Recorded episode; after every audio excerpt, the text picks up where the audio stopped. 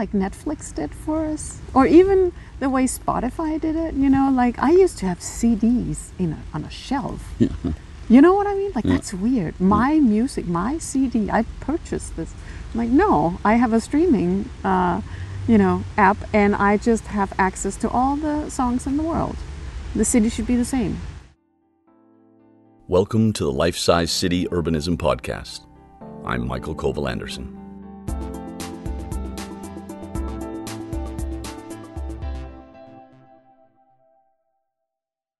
I did a keynote a couple of years ago wherein I explored the power of words as related to urbanism.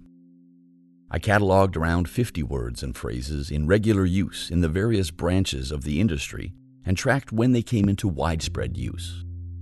It was interesting to determine that a majority started being bounced around after the year 2000, and the majority of those words and phrases appeared after 2010.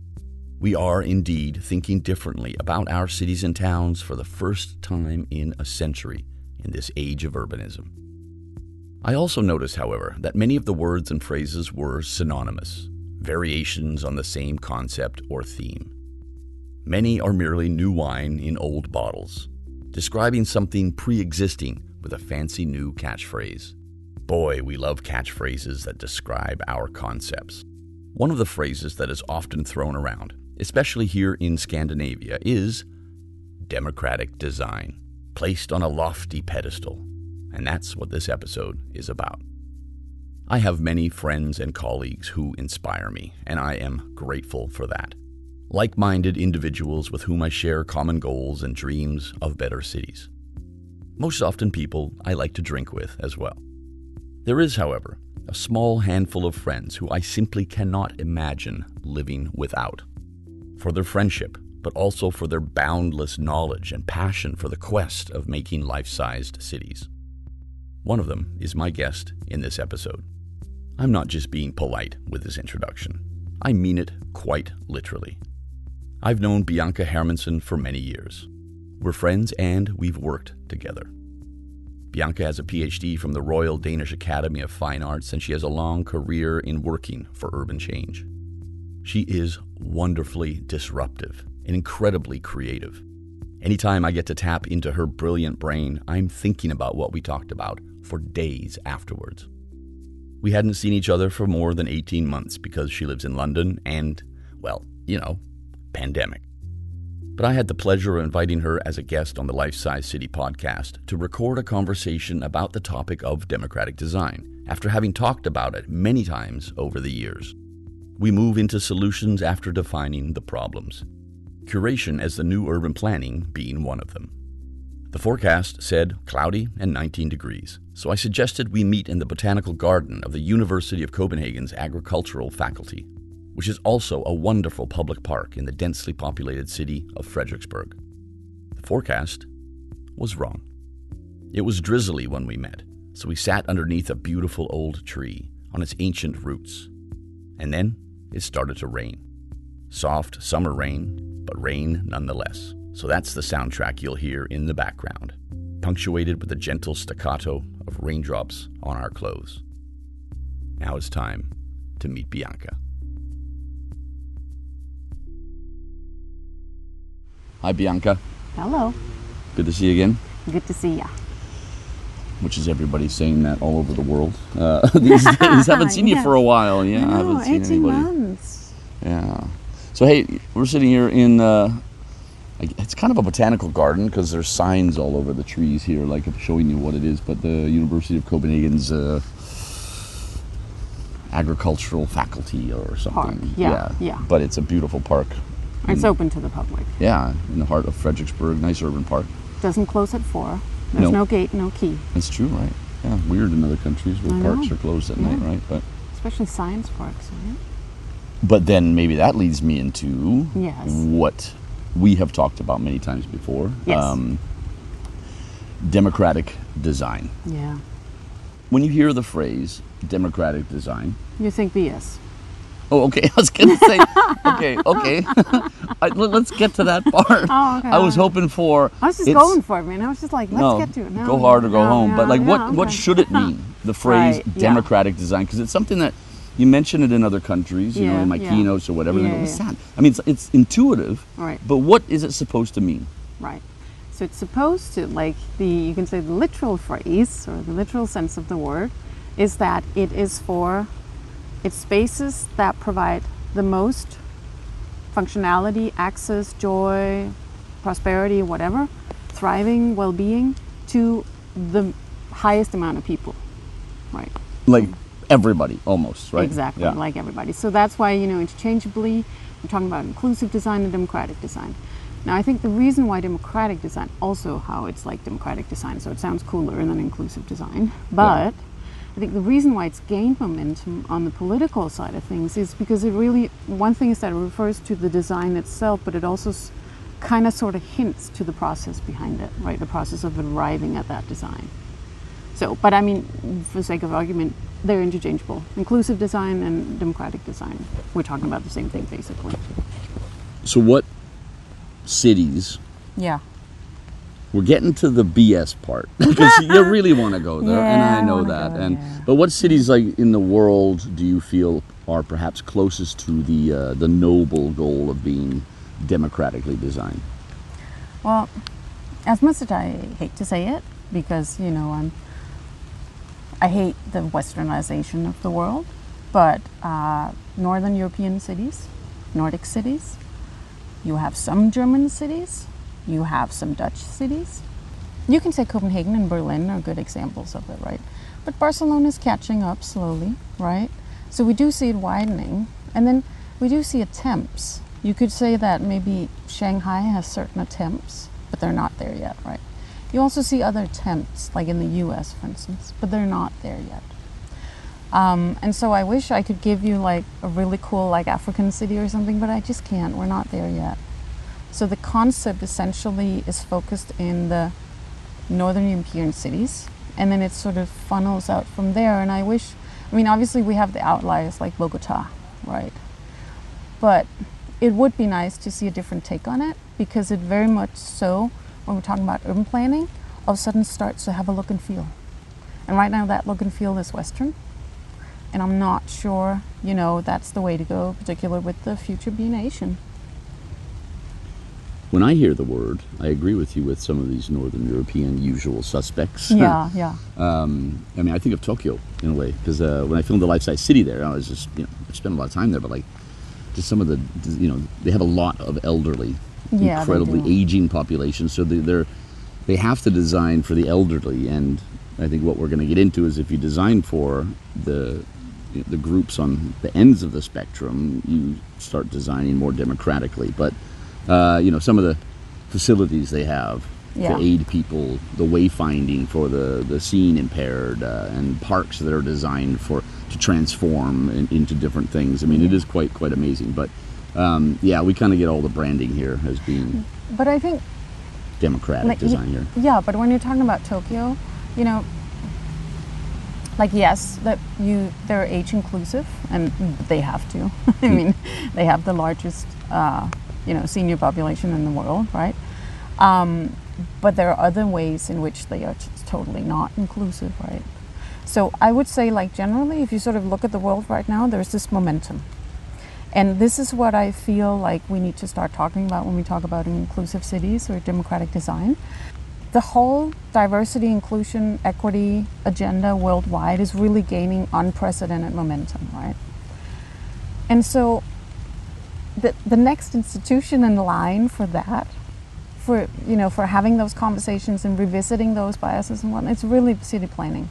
Now, you and I have been screaming for this for the past what, like decade, right? Yeah. as so many other people. But I think one thing is, you know, what you and I have been talking about for the past decade, which is like, let's just please give us equal access to the city. First of all, you know, take away the, the car dominance. And then, second of all, please give us interesting places that resonate with who we are as people, usable spaces, right? I think the next level that we're seeing right now is this inclusive paradigm, this the sort of diversity, inclusion, and uh, and equity, right? Okay, so I did this. Uh, I did this calculation together with uh, with uh, an engineer, where we were sort of trying to estimate. Okay, so one thing is yes, you have access to the city, you can go there. But another thing is, do you feel invited? You truly feel included there? Do you feel like that's a space for you? And you know, we tested it out on uh, London, right? And we uh, we arrived at the fact that probably around 72% of the population is excluded from London. Just say that number again. 72%. Are excluded. Yes. Wow. To a lesser or higher degree feels excluded. And you know, I won't bore you with the numbers because that's going to be a whole like podcast in itself, right? And you're going to have a lot of nerds like wanting to challenge all of that and so on. But the thing is, let's roughly say 50% women, right? Then you got another 10 to 15% LGBTQ plus people. They often also feel excluded in these very car dominated, male dominated kind of spaces, cisgender spaces. Then you got your seniors, then you got your kids. That arrives us at a stunning like 80%. Then we have to account for the people who still feel included, even though they statistically shouldn't, but they still do, right? So we arrive somewhere along 72%. Now that's not okay. No. Like in my opinion, that is effed up. Yeah. You know? So so yes, you may be able to physically get around the city unless you're in a wheelchair, because we all know London is not necessarily accessible that way. But it doesn't mean you're included. My first sort of angle into this thinking, um, apart from talking to you, was walking around the neighborhood with Lulu when she was little. Now, I think some of the listeners might have heard me tell this story before, but it's my podcast. Yeah. um, no, but you know, we're walking around. She's four and a half. She's already the world's youngest urbanist, just blurting out nuggets of wisdom that just make me go, "What?" and writing them down. And we are holding hands, waiting to cross the street, and she was kind of quiet for a while, you know, little tiny kid, just looking around. And she just turns and looks up to me and says, "Daddy, when is my city gonna fit me?" oh, I love that. Just like, oh, God, you know, I love that. you know, garbage cans, like basketball Yeah, hoops, building, yeah. everything's out of scale, right? And I went, whoa, my, oh my God! Like I knew that this was one of the better ones. And I said, You're, you'll grow, you know, you'll be fine. Look at your big brother. And, and she kind of, you know, didn't say anything. Just looked at me with like, it's a rhetorical question, you stupid adult. God, this isn't a conversation.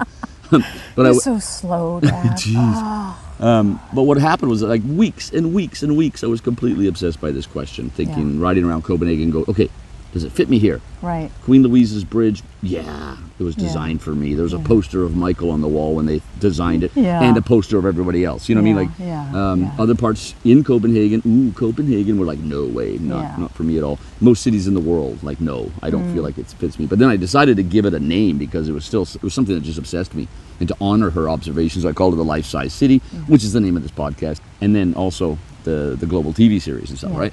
Looking for life-size cities, looking for pockets of life-sized goodness uh, in unlikely places. Going to Bangkok, you know, the researchers are going, "Ooh, I don't know what we're going to find here," and then you just find amazing people raging against the machine in asphalt Bangkok, right? Um, so anyway, for me, there, that's there's always hope. I'm always the optimist, right? There's always people Yeah. who do good stuff. But you're saying we need to, we're, we have momentum, but we uh, we need to ramp it up. Yeah, because th- here's the thing. So, you know, when you look at urban planning, you look at all the books out there, you look at all the design proposals, you look at all the competitions, you look at all the websites of the different companies describing their projects. They all say the right thing. You know, we want to design for everybody, democratic design, blah blah. They all say the same thing. However, I, you know, when looking back, sort of the past what 18 years of my experience um, as a, you know, commercial practitioner and researcher, right, an academic, I just find very little evidence of the delivery of that. So it's not the intention. That's not the problem. The intention is there, hundred percent, right? And also, you can say the whole diversity, inclusion, and equity wave is sort of, you know, it's a tsunami. It's going to hit us. So obviously, everybody wants to know how to not get caught in that slipstream, right? But it's not the intention. It's really a matter of, okay, so you, you say the right things, you want to do the right thing, but the result and that I see, you're not delivering. I'm sorry, but you're not. I'm not getting it. You're not delivering what you say you would, right? So really, what I see the problem being is a sort of lack of ability or enablement or empowerment to make that, you know, to manifest that intention in built city. I think the visual example of that is what never stops architects designing a development, a building, and their renderings. Oh, Oh, yeah. my God! It's just you know architecture porn. Look at all the happy people eating ice cream, and then you see what they build, especially here in Copenhagen. And half the bling is gone, and there's no people because they forgot to design that out. value engineering, yeah. you take all the fun out of it, and you take all the good stuff out of it. Yeah, and so really, I think it's a matter of of architects, urban planners, urban designers owning up to the fact that they don't know how to make it come true. Right? And so that's an industry challenge. But I think now is the time because let's imagine we get caught in that slipstream of that giant tsunami coming in, right? The Black Lives Matter, Me Too, you know, all that stuff. Let's imagine we don't know how to deal with that. And all of a sudden, urban design is even more behind its users than it is now. Mm-hmm. I mean, you know, already if I'm saying 72% of Londoners might feel excluded from the city, London is way behind. What, what do you want to get to? 100% behind? Like, I'm sorry. You know what I mean? Yeah. So like we really now is the time, and I think the time is is also to call out the BS, being like, you know what, put a sock in it. That's not hmm. helping. you know, you got your like Frauenstädter, you got like cities for POCs or feminist design or whatnot. I'm like, stop it. It's it's getting us off course. That's not the conversation we need to have. We can't design sort of drip you know, democratic design here and there. We need to think about it just like universal design, right? It needs to be for everyone, truly for everyone. So whenever we have these projects and these conversations, I always get a little upset because I'm like, you're not freaking helping. You're not helping the conversation. The conversation needs to be taken to a different place altogether where we're saying like, we are doing things wrong and potentially that is because whenever we have our conferences where we sit together in the room and all agree the polite nodding right we all agree we share successes rather than failures. I think this is a key point too right? When am i going to see an urban planning conference where people from all over the world get together and share failures? That's learning. That's what learning looks like. I noticed years ago talking about Copenhagen as a bicycle city and Yeah. Broadcasting that for the past, oh, Jesus, 15 years. yeah Um, we're I'm- getting old man I'm getting old. I'm also glad I'm doing Life Size City and other stuff and broadening that. You know, bikes Yeah. are awesome, but I mean, you know, I noticed that when I started talking about like all the mistakes that Copenhagen made yeah uh, back in the 90s when they were relaunching the bicycle on the urban landscape as transport, uh, boom, people were interested in that because they're getting tired of hearing, oh, Copenhagen's so awesome, know, Amsterdam's right? so awesome. Uh, Yeah. what about all the screw ups? Exactly, right. Yeah. And then, but then you also, yeah, you learn more from mistakes than You do. Uh, than you do from. Uh, well, you can also just copy paste an amazing, you know, bicycle city like Copenhagen into any city in the world. But yeah, you got to also uh, learn where we went wrong at some point, right? Exactly, Um, Even if you don't do it yourself, if you know that that's lingering in the back, oh, don't do that because they tried that already. exactly right yeah. How do we define what who cities are designed for now and have been designed for for a long Well- time? Is it just the Well, uh, yeah, it's, it's the classic cisgendered white male privileged people, right? But the whole point is that the world, when you look at, for instance, our other platforms for coming together, or other democratic platforms, the city is one democratic platform. You got your learning and public institutions as another one. You got your workplace as another one. You got your social media as a, you know, we can go on and on. When you look at those other platforms, they are way behind. Hmm. Urban planning is not at par with that agenda when you compare it to other industries like tech, you know, social enterprise, giving me a small thing like food. You got more democratic design in terms of food than you necessarily do in terms of sidewalks, you know, around the city. yeah? Like, why is it still that when I'm walking down a sidewalk, my desire line is cut off every so often by a side street because a car is turning? That car, the majority of people who live in urban uh, areas, let's just get this straight, do not own a vehicle. They do not own a car. So why is it the car gets the front seat and I get the back seat in Just, that and you're just walking to the bakery. Yeah. I'm just yeah. walking to the. I'm literally just walking to the. Plus, I spend more money. Pedestrians and bikers spend more money in city. So it's not even an economic perspective. It's simply sort of an old structure. And the the key, you can say, the main character in that old movie, the cisgendered white privileged male, he's going away. He's being replaced. So we need to replace that structure because that structure doesn't it doesn't reflect the needs and motivations and behaviors and and wants of our actual users. So there's something that's off. And that's what we need to address. I've sort of looked at it a bit broader how cities are designed for just that massive group in the middle that just have money. Yeah. You're talking about Oh, you know, yeah. cis white, Oh, ma- you know, cis white males and stuff, uh, and that whole you know baggage we have to deal with. Absolutely, but really, it is just you know, oh, you got a job, okay, cool, buy a house, buy a car, generate the you know money for the economy. Go to the cafe, spend money there. You 40 can kroner for a cafe latte in Copenhagen. Exactly, Um, yeah. and then at the other end, you know, we have the kids. Nobody gives a damn about them generally in planning in cities. And we have the elderly who we Yeah. just, they are you know, even more forgotten than the kids are, right? And if you're Because the kids are future consumers. Yeah, yeah. The elderly should just fuck off and die, right? Yeah, You know, exactly. And if you're poor, no one cares about you yeah. because you're not a consumer. You're not interesting. You're actually a liability more so than an asset. Hmm. What is up with that? Particular in a world where we know, I'm going to say something harsh now, but you know this already, right? But your children are going to have a lower standard of living than you and I had Mm-hmm. because of climate change. Yeah. So we need to start thinking about poverty in a different light because we're going to have more people who are going to be poor based on the mistakes of the past, not what they achieved in their life or whatnot. So that whole stigma around poverty, that needs to go, man. Yeah. Oh, it's those poor people over there. Okay, wait. You're saying I have two in my apartment. You know, and- Exactly. yeah, but it's a scary You're thought. raising two poor people. No, I mean, yeah. Yeah, and you're I- I doing your very best to raise totally understand it, but then there's the people. dad sitting here going, "Oh Yeah. wait, hang on." Um, yeah. So how do we fix it? I mean, who's going to be the leader? Yeah, right. And where where will the elite leaders emerge Yeah, towards the future that that we have to have, that we deserve, uh, the future that we're describing here today? You pointed at some of the cities that are kind of doing cool stuff, not enough, but where do you think the leaders are going to come from? the leaders are going to come from those people who are going to be like, you know what, enough is enough. So it's going to be small startup kind of design firms. It's going to be maybe some of the major uh, engineering firms that takes a chance and hires some, some people in who really want. Let me put it this way: as the baby boomers are exiting the boardroom, and they are because they're retiring, they currently make up about three percent of the global workforce or something like that. However, unfortunately, they are the, also the main decision makers. So when they exit, that whole agenda in the boardroom is going to change dramatically. You're going to have the Gen X's, you're going to have the millennials, and hopefully also some Gen Z's every once in a while come in and be like, hey, we need to do this differently. Once that happens within the next five or seven years or so, we're going to see a whole wave of things starting to change. What I'm saying is, I don't think I want to wait that long, right?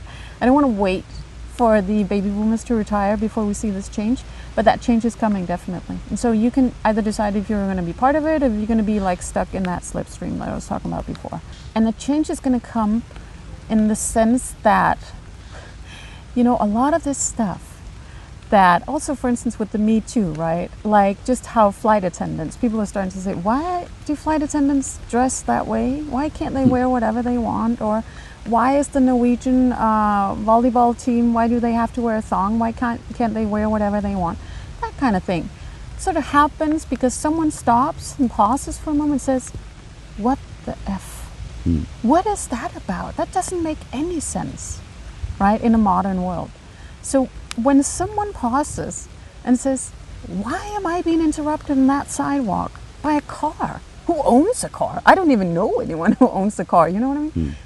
Then that's going to change. Until then, it's going to be a political thing where the politicians, again, as we know, because that's how their livelihood is structured, try to please whatever they think the majority is. So as soon as we get not just a voice, but we also get sort of concrete action behind that because someone just pauses and says, This is weird. This doesn't make any sense. This does not resonate with common sense whatsoever. Why are we still doing this? You know, like pulling down statues of, of slave owners or whatnot. When that happens, there is no turning back for sure. I'm just not sure I want to wait another decade before you and me we get to see it, right? Mm-hmm. Now, there's a municipal election coming up here in Denmark in November, but you can see already now, of course, it starts early, but that, you know, they're really trying to capture the vote from the people in the middle, you Yeah. know. Um, the parents, you know, the, the car owners, the, uh, the house owners and stuff.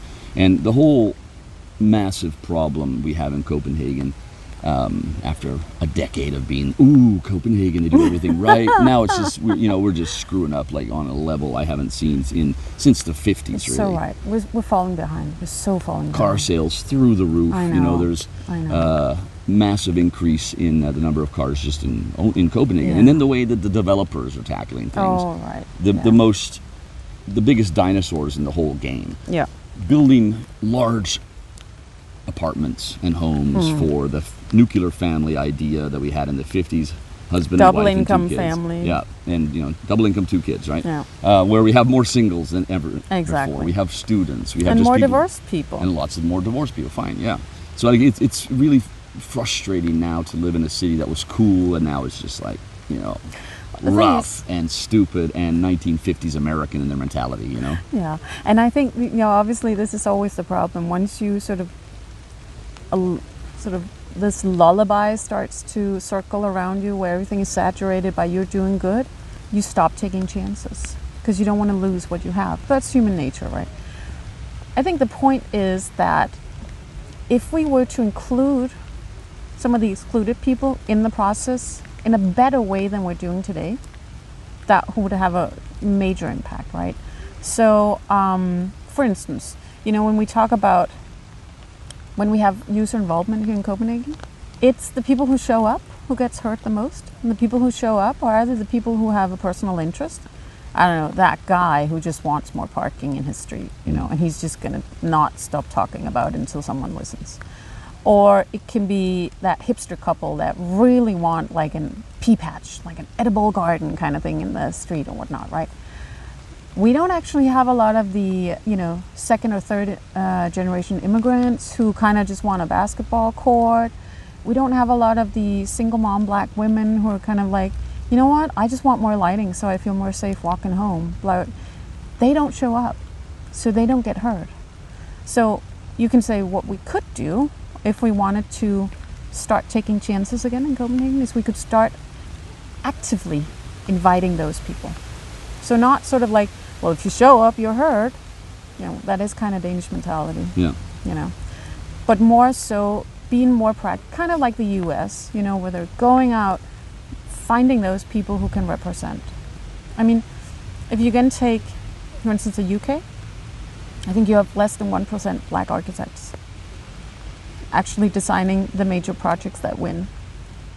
So you're like, wow, there are some voices here that are not being heard at all. I've also read that the number of female ar- architects in the UK is falling. It was Yes. kind of going the good way, and now it's, going, know. it's going backwards, right?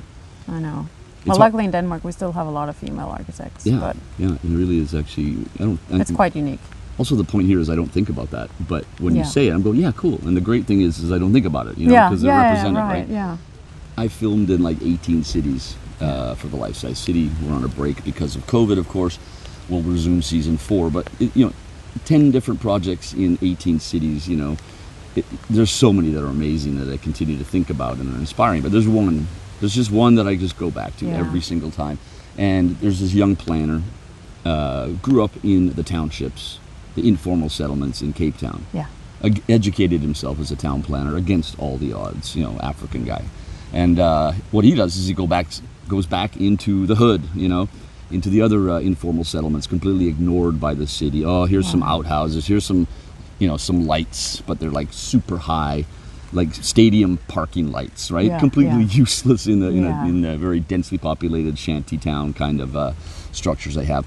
Um, but he goes in, and I was with him, and uh, we went in to meet some of these people. You know, some of the poorest, you know, people I've ever met. Yeah. Really, and and he, he says, yeah, you just ask them, and first of all, they're going, nobody's ever asked us this. Nobody's ever talked to us about this. right. And then get a pen. the ideas just come roaring through, and, and all the it's not like you know, we want to have a wind farm, you know, because they're, they're not reading the Guardian about some cool little wind project, you know. They, They're like, no, you know what? The toilets. The, the, the city just dumps them off at the edge of our informal settlement, Yeah. and says, there you go, and they calculate wrong. They say, okay, there's like how many family, how many houses are there here? So there's toilets, you know, but they don't realize that there's six, seven people living in each of these small Yeah. structures like families. And then the one moment, probably the strongest human I've ever met. Yeah. you know, holding her baby there. She's going, you know what? The, the they all spoke English. It was cool. Yes, I think you know, distributing the toilets throughout the settlement, so I don't get raped or sexually Yeah. assaulted on my way to go pee at night. Yeah. Okay, very simple idea, but also you know, you mentioned lights before as well, right? yeah. And what about we need a, like a public square? Okay, can you get that guy to move, and we'll build him another little shack with uh, corrugated iron over there. Yeah. And then the guy's going, yeah, I'll, I'll move totally. Um, you know, can you help me build the house? Yeah, sure. You know, and, and then they have a public square now where they can just meet and discuss issues and stuff. I mean, just amazing, simple, simple ideas. And citizens, I've just learned all over the world, they just have the simplest ideas. You know, I always say, whatever street you live on, you are the expert. No, absolutely. Leading expert on the planet about that Yes, street. You know, every pothole, every little brick that's a bit, you know, you keep tripping over. it. You can't plan that from 20 kilometers away No, using maps, can't. right? So, man, it's so important to engage the citizens. Um, but that's a culture that needs to develop. That planners actually want to listen to these people. That you know, uh, here in Denmark we do it, but in other cultures they're going, oh, wait, I have to talk to humans. Yeah. Oh my God! I'm, I have but- to talk to someone with, who doesn't have money. Yeah. Oh, who doesn't have an interest in the. What is a stakeholder, right? I also I hate that term, like the stakeholders. I'm like, no. Can we just talk about like residents or like people? Can Mm. we just talk about the people and not the stakeholders or key stakeholders? We need to listen to our key. Sta- no, how about we listen to everybody? Everybody's a key stakeholder. Everybody's a key be, right? stakeholder. Yeah. It's our city. Yeah. It's our habitat. Can we talk about, Mikael? Can we talk about how to fix it once you've effed it up? yeah. Because I think I think, everybody wants to hear the answer to this. We're sitting there bitching about cities, and uh, you know, maybe uh, maybe there's some solutions out there. Bring it on. No, but like I mean, obviously, if we can redesign spaces, we should. But you know, also with the with the current financial state of the world post COVID, we might not have the funds to do that. So what can you do? And and what I find more and more so now that I've learned to identify it and look for it and really understand it and analyze it is curation. If you can curate city life, if you can curate an inclusive city, you can actually make spaces, even spaces that are just completely off, you can make them work. I'll give you an example, and you know this is one of my go-to examples for many reasons, but this, in terms of curation, it also works. We have this cute little square called Charlotte Ammundsen's Place here in Copenhagen, and from a design point of view, it's not inclusive at all. It caters to teenage boys mainly, as like a skate facility. It has a basketball court, it has some graffiti and a climbing wall and whatnot. But then every Sunday throughout the summer, for instance, they have a um, outdoor ballroom dancing event for the seniors, where all the seniors come all dressed up, you know, and they just dance their asses off, and it's just remarkable. And what's not just that it, it's not just remarkable that the seniors are there, but it's also the crowd it draws. There you see diversity. You have all people, all ages, all genders, all races. You have the whole thing there, right? Just watching seniors dance is highly attractive in a city, you Yeah. know? It's just it's just a feel good thing. And what they basically do is they open the doors to the culture house, have these giant speakers just blasting out Frank Sinatra or Tony Bennett, and the whole like the skate facility and the and the basketball court just fills up with these people, right? They also have um, mother-daughter basketball tournaments. All of a sudden, these uh, all these women just take over that space from you know, and you can see all the boys sort of like standing in the sides, and they're like, "Hey, what's going on? Like this is my space." And and those teenage girls are like, "No, it's not. It's my space today because I was invited. I have a Facebook invite that tells me I am included today, right in this moment. This is my moment. So you back off. I'm gonna, you know, have the tournament here, and afterwards we're gonna sit down and have pizza, also in the basketball court. So you can just go home. It's not yours today. It's mine. Mm-hmm. And so I really think if we think about curating, right, facilitating that city life by inviting the user groups that are not invited per the design or per the policy, that has a huge impact. And that's a way smaller budget than it is to redesign anything. If you start looking at the city with that lens, you can go from neighborhood to neighborhood, talk to those people who are not included, and figure out what, what would include you. What would you feel welcome? What would make you feel welcome in that space, right? And then all of a sudden, you're including those people. And the thing is, though, I mean that it does require a small budget, yes, of course, you know, but it's peanuts compared to what it costs. I mean, you know this with liability and everything. Designing anything is a city, in a city costs so much money, Yeah. right? So it's a different way of looking at it. And I think combined, obviously, design and curation is the best solution, but making it through the next decade until we see the massive change worldwide, I think curation might might be some of that solution. Well, all you would need to do is facilitate an online platform, a sort of calendar where people could book an event, even if they want it, and then ask for the support to make that happen, to making sure that it's you know safe, also making sure that you know the tech works and you know you have available. But then instead of being the promoter of inclusivity, the municipality all of a sudden or the city would become the supporter, or the facilitator, or the curator. Right? There's a shift in the power hierarchy when you do that, which is really important. Bottom up, right? Yes. Yeah. Tip in the pyramid. There's a guy working for the city of Copenhagen, the Yeah. guerrilla bureaucrat, they call him. Yeah. I love this already. Jakob Jakob Hartman. Hartman. Yeah. Jak- I'm trying to say it in Danish and English. Yeah, I at the same- know, Jakob Hartman, Greenpeace activist, you know, uh, for years campaigning. Uh, now he works at the city, and uh, I interviewed him recently for another project. And I go, you know, do you like the nickname Guerrilla Bureaucrat? And he's going, yeah, yeah. Actually, it's kind of Who cool. wouldn't like Yeah. that name? Like, come on. He's like my age, right? But he literally in Copenhagen, there's a program now called Sharing Copenhagen, where young people with a crazy idea can get like 3,000 euros and do something just wild. Amazing. There's one out in the southern harbor called uh, the Floating Shelter. Mm. All they did was just build a little pontoon with a floating shelter, like you sle- see in the Swedish woods. You know, you're hiking along and there's Right, a shelter right. Yeah, yeah, yeah. you can use for free, and you can't get there unless you cross water. So Ah. that makes you think, how the hell do I get a floating structure, like a boat or a kayak, or can we swim out there? Can we you know, swim out there, Whatever, right? And it's just completely booked this summer. That's amazing. And, and it didn't cost very much at all, just a place to sleep on the harbor. yeah. And that kind of citizen engagement is, I think, what you're talking about. You know, Exactly. curating, really. Uh, and he says like just the, some of the ideas are just like you know, too crazy to even happen. But just like he's always impressed by how creative these young people can be. yeah. And three thousand euros goes a long way if you're you know already having no budget and Oh, all of a sudden you go okay we have 3000 euros wow Yeah. and then they, they're also creative with uh, with the materials and whatnot right Yeah, so yeah, no, no, absolutely. so that, that I see more and more of that around the world, not on any uh, citywide scale like this program sharing Copenhagen, but it is it is kind of a thing, like in neighborhoods where you see, you It know, is a thing, but it's still like within a sort of NGO universe.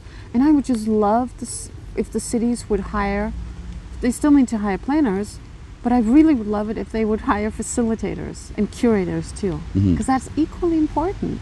And I think the whole point of this sharing the city speaks towards this thing where we all live in urban areas by now, right?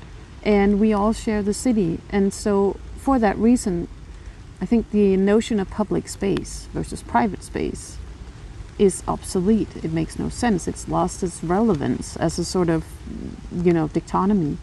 What what really makes sense is to talk about our space, our habitat. And we're all here and we need to share it and the only way to share it is through appropriation when appropriate. So like at certain times certain groups has it, at other times other groups has it, blah blah blah blah blah, right? And and I think if we could change, kind of like Netflix did for us, or even the way Spotify did it, you know, like I used to have CDs in a, on a shelf. Yeah. You know what I mean? Like that's weird. My music, my CD, I purchased this. I'm like, no, I have a streaming, uh, you know, app, and I just have access to all the songs in the world. The city should be the same. Can we stop being so rigid about private and public space and just talk about our city? So this is our park right now, you and me. This I've appropriated this tree. Where Yeah, right now. totally. It's my tree. Yeah, it was mine. He's my buddy. yeah, it's ours. We're sitting there together. Come on, It's ours. Fight for ownership over this spot. We're But it's ours while we're Yeah. here. No, and then we leave. Yeah, And then he's his own again, his tree. That's hard for other cities to do. I know, uh, working around the world. Yeah. It's kind of a easy shift for Copenhagen to become more curated, uh, and other Nordic cities, other European cities. And I know it's certainly hard in uh, North America with their liability issues and that in that liability culture, and perhaps also in Asia, they, you know, in China or something, they want a little bit more control over things, uh, Yeah. not letting Yeah. the people have uh, the run of the place, uh, Yeah. as it were. One of the cities to watch at the moment, talking about this, is uh, is Paris. Mm. It's just every week Paris is just the what? Amazing things with mobility, but also participatory democracy. Um, and they've been doing it for a while, but they just scaled it up this last year. Uh, you know, you got a sidewalk, there's a tree, and there's maybe two square meters of dirt around that tree, you know, Yeah. because it needs to have that, you know, open Soil. soil right? Yeah. Um, and now you see like little tiny fences put around it, and somebody can grow toma- uh, you know, a pea tomatoes. patch, a right pea, pa- a pea Yeah. patch, exactly. And there's a little sign saying this is Jean Claude's.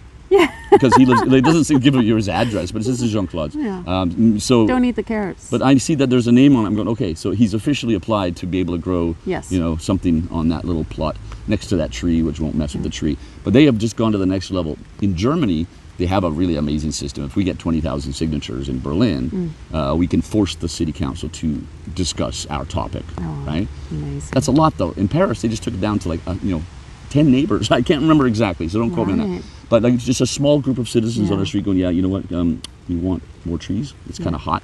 Uh, we want uh, maybe a, little picnic table because we like sitting outside. Yeah. Uh, in Paris is like streamline the process. Going, yeah, okay, do that. Boom, boom, boom. And, they're, and they're, really just starting this journey, uh, and it just looks so incredibly exciting. You know, going to the next level and Yeah. transforming the city. So definitely, in so many ways, Paris is going to be just you know It's one to watch. Oh my God, yeah, yeah, yeah. So amazing. Well, how do you feel? I mean, are you confident that we're moving in the right direction? I mean, not because we were negative this entire conversation, but yeah, we were kind of outlining a lot of the problems, and you, Yeah. you brought the solutions, uh, some, you know, some of the ideas of how we could uh, start fixes. moving. Yeah. Um, but are you, are you confident that we're doing it? No. You and I, nothing's ever fast enough in No, the urban context. We are impatient idealists. we idealists, are very right? impatient. Yeah, we are. No, I mean, I, I still think the discourse is off track right now. It's a cul-de-sac to talk about designing spaces or cities for certain user groups.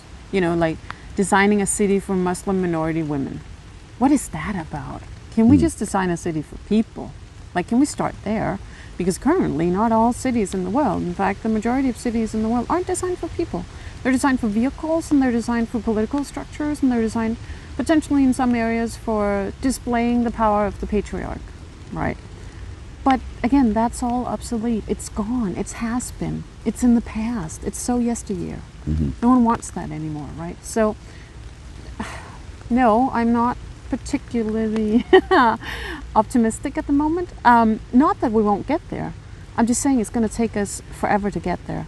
Like how, you know, the pay gap uh, between men and women are going to be closed in 100 years. I'd rather not wait 100 years.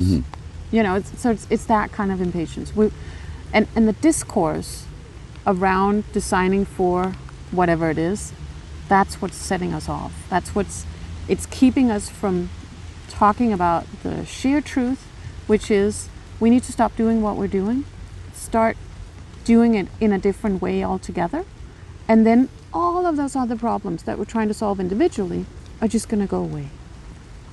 Let me try and nudge you towards a happier place then. Oh, all right, okay, fine.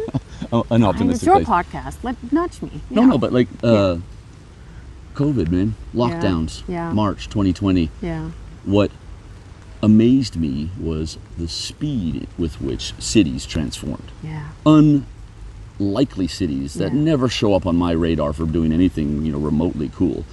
Boom, temporary bike lanes. Boom, outdoor seating. London. Even London. You know, even Copenhagen, where Yeah. everything's pretty good already. And oh, we took away more car parking and put in some outdoor seating. Temporary bike lanes. Paris, Milan, Berlin. Yeah, Milan yeah. said these aren't even temporary like Paris and like what you're reading in the news. These are permanent. Yeah. This is our window of opportunity to force the urban change we need and deserve, right?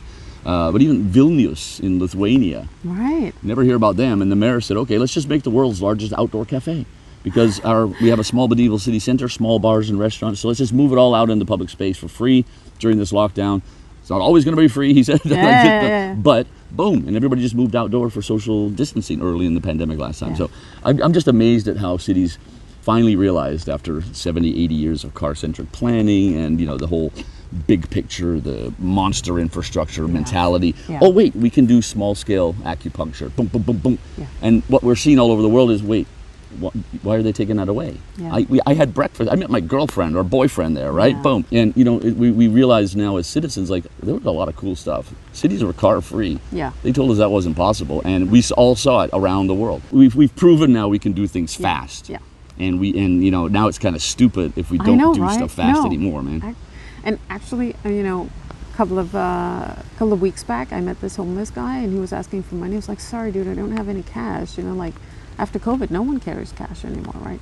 He was like, "That's okay. I got," and then he had he had a touch, uh, he had a little thing, Okay. and I just beeped my card, and he got, you know, he got his money. Okay. I was wow. like, "That's amazing." And he probably stole it, but it doesn't matter. this is the world's most digital society. Yeah. I don't even remember when I had cash. No, It's like right. five years since I had any kind of Danish coins or notes in my hand, even more. and, and really, when you think about it, the shelters just just instead of I mean, they should also hand out sleeping bags. But could they provide these people with with digital equality? Can Yeah. we have digital equality?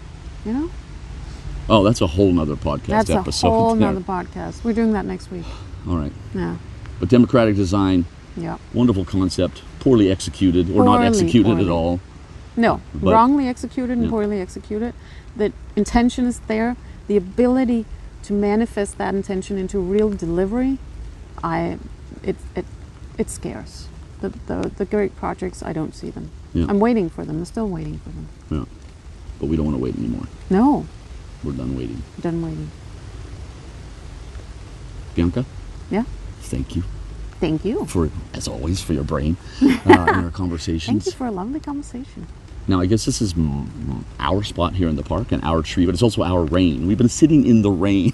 We have. it was supposed to be drizzle, and then it started to rain. So I'm, we're completely drenched, but uh, but it's like summer still, so it doesn't matter. You know? It's summer rain. It's Yeah. okay. It's a little cold, but it's not too much. I'm worried about my sneakers, though. They're Yeah. pretty awesome. I'm worried if they're gonna. Well, let's see. But hey, it was really cool to sit outside Yeah. in the rain and podcast uh, and talk to you. Yeah. So cool. Thanks, Mikael. Thank you. You've been listening to The Life Sized City, my podcast about urbanism and urban change. As ever, this episode was produced thanks to red wine and coffee. The music was composed by Phil Creamer. Check out his website at www.hereonout.ca. I'm Mikael Colville-Andersen. Thanks for listening.